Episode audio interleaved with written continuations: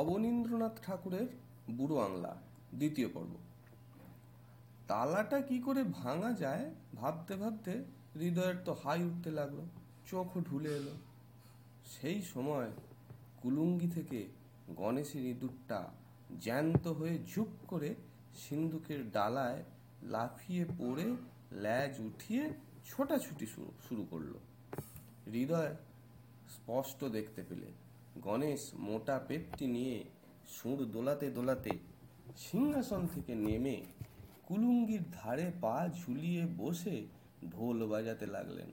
আর ইঁদুরটা তালে তালে ল্যাজ নেড়ে গলায় ঘুঙুরের ঝুমঝুম শব্দ করে করে নাচতে থাকল। হৃদয় ইঁদুর অনেক দেখেছে, গণেশের গল্পও অনেক শুনেছে, কিন্তু জ্যান্ত গণেশ সে কখনো দেখেনি। এই বুড়ো আঙুল যতটুকু, গণেশটি ঠিক ততটুকু। পেটটি বিলিতি বেগুনের মতো রাঙা চিকচিকে, মাথাটি সাদা সুঁটটি ছোট একটি কেঁচোর মতো পেটের উপর গুটিয়ে রয়েছে। কান দুটি যেন ছোট দুখানি কুলো, তাতে সোনার মাকড়ি দুলছে। এক গাছি রূপোর তারের পইতে ঝোলানো। পরনে লাল পেরে পাঁচ আঙুল একটা হলদে ধুতি। গলায় তার চেয়ে ছোট একখানি কোঁচানো চাদর।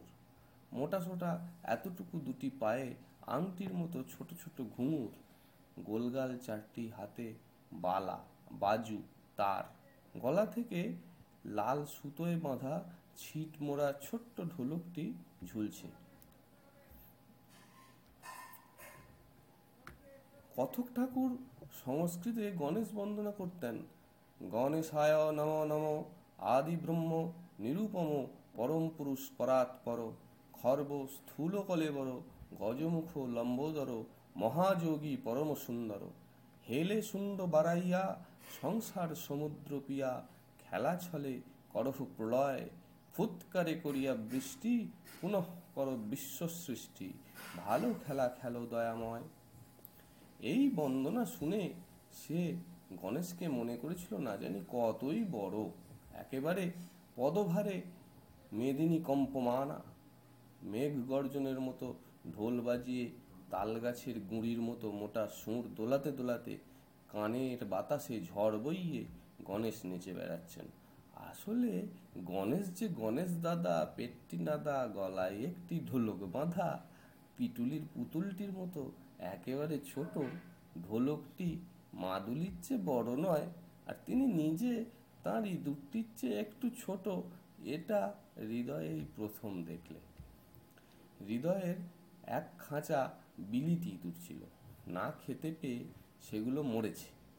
এখন গণেশের সঙ্গে ইঁদুরটিকে ধরবার ফন্দি সে মনে মনে আঁটতে লাগল। ঘরের মধ্যে নানা জিনিস ছিল, কোনটা গণেশ ধরার কাজে লাগে তাই হৃদয় দেখতে লাগল। তার মনে এমন সাহস ছিল না যে গণেশকে গিয়ে চেপে ধরে, যদি দাঁত ফুটিয়ে দেয়?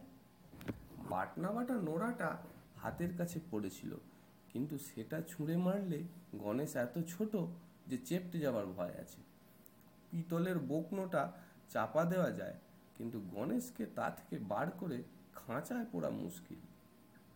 আটা কাঠিটা পেলে ঠিক হতো, কিন্তু হৃদয়ের বাবা সেটা চালের মটকায় তুলে রেখেছেন। লক্ষ্মীর ঝাঁপিটা কাজে লাগতে পারে।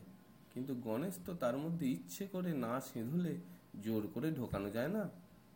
চারিদিকে দেখতে দেখতে কোণে ঠেসানো চিংড়ি মাছ ধরা কুঁড়োজালিটার দিকে হৃদয়ের চোখ পড়ল।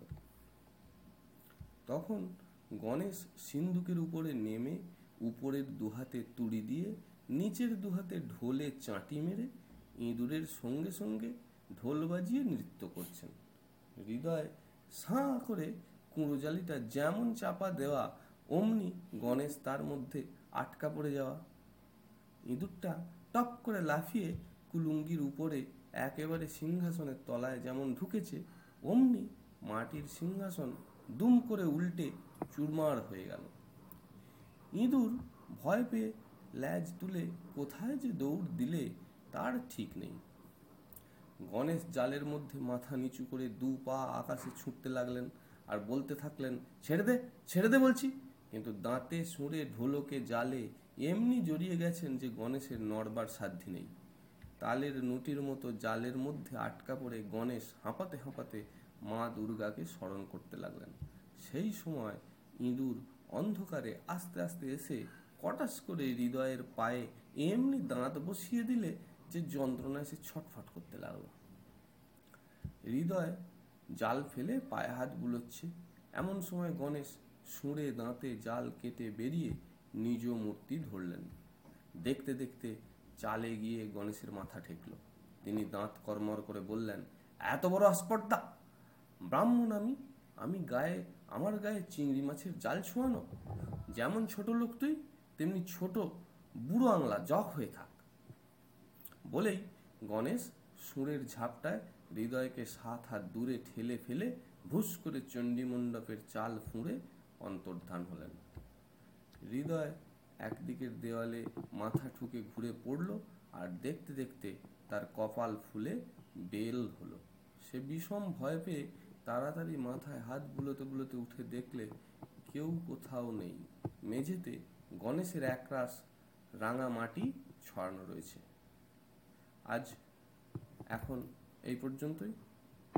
এরপর কি হলো জানতে শুনতে থাকো। ধন্যবাদ সকলকে।